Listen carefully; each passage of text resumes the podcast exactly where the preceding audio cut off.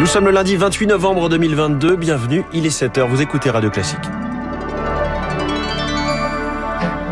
La matinale de Radio Classique avec François Geffrier. Une assemblée nationale divisée en deux. Les députés débattent aujourd'hui d'un texte sur les squatteurs, loin de faire l'unanimité. Kherson libéré, mais Kherson bombardé. Les infrastructures de cette ville du sud de l'Ukraine frappées par les Russes, notamment les hôpitaux. Afflux de malades, de la grippe dans les hôpitaux français. Les médecins ne s'y attendaient pas si tôt et pourtant cinq régions sont au stade pré-épidémique. Après ce journal, Xi Jinping piégé par l'entêtement de sa stratégie face au Covid. Ce sera l'édito écho de François Vidal à 7h10. 7h15, les stars de l'écho. Je reçois le Père Noël, puisqu'il livre peut-être vos colis. Philippe Préta, le PDG de DHL Express France. Radio classique. Léa Boutin-Rivière, l'hémicycle sera encore agité ce lundi. Mais les députés penchaient sur une proposition de loi polémique contre les squats. Le texte propose de tripler les, les, les sanctions encourues et de faciliter les procédures d'expulsion. La majorité, les Républicains et le Rassemblement national approuvent. La NUP s'y oppose, tout comme d'ailleurs certaines associations. Victoire Fort. Le rapporteur du texte, qui a reçu le soutien des LR et des RN en commission, s'attend à un hémicycle enflammé et à un jeu de posture. Guillaume Casbarian, député Renaissance. La France insoumise et les écologistes sont particulièrement remontés sur le sujet, je crois pour des motifs plus idéologiques. Je crois qu'il faut arrêter d'opposer des locataires et de l'autre côté les propriétaires. Le texte s'attaque au contentieux locatif. Le député affirme recevoir des centaines de témoignages de propriétaires englués dans les paperasses avec des locataires qui ne payent plus. Le projet de loi veut réduire les délais des procédures, vertueux pour tous, selon lui. Si aujourd'hui en France, les propriétaires demandent de plus en plus de papiers, de garants, c'est aussi parce qu'ils ont la crainte que si ça se passe mal, les procédures en cas d'impayé soient très longues. Il faut savoir aussi protéger la propriété privée pour encourager l'offre locative. Mais le texte prévoit aussi une procédure express pour expulser les squatteurs sans passer par un juge. Là, le secteur associatif blémit et s'alarme des répercussions dans un contexte économique morose. Michel Guérin préside le droit au logement à Rennes environ 2,2 millions de personnes qui demandent des logements sociaux actuellement tous les gens qui sont en impayé de logement pourront se retrouver à la rue. Les associations réitèrent leur demande de plans de construction massifs de logements sociaux. Un contexte économique morose, vous l'entendiez, et qui risque d'empirer pour les plus petites bourses.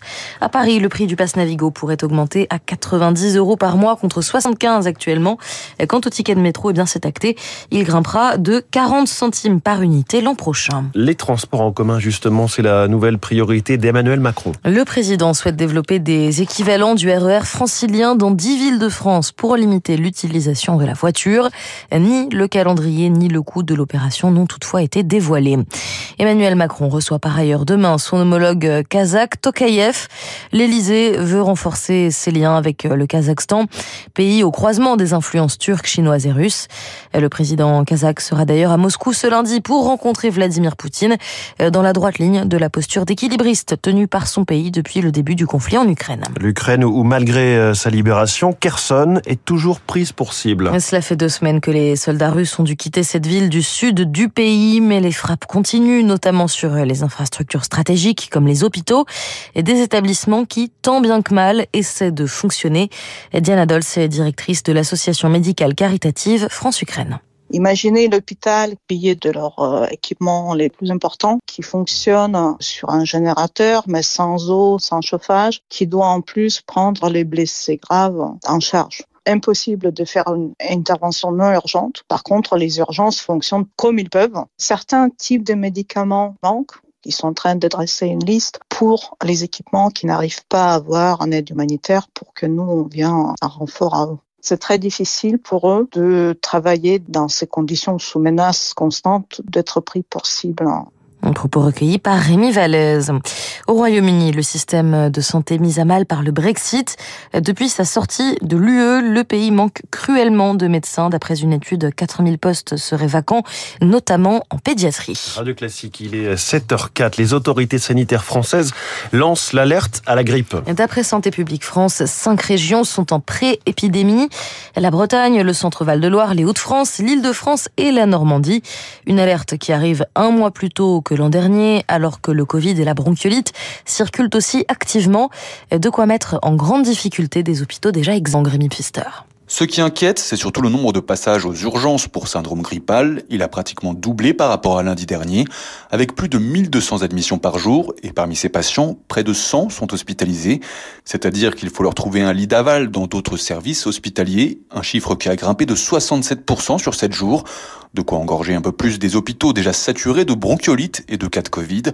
La majorité de ces patients hospitalisés pour la grippe sont des personnes âgées ou immunodéprimées. Pourtant, les médecins le martèlent, cela pourrait être évité avec la vaccination mais elle ne décolle pas pour cette population. Les pharmaciens réalisent 15% d'injections en moins que l'an dernier.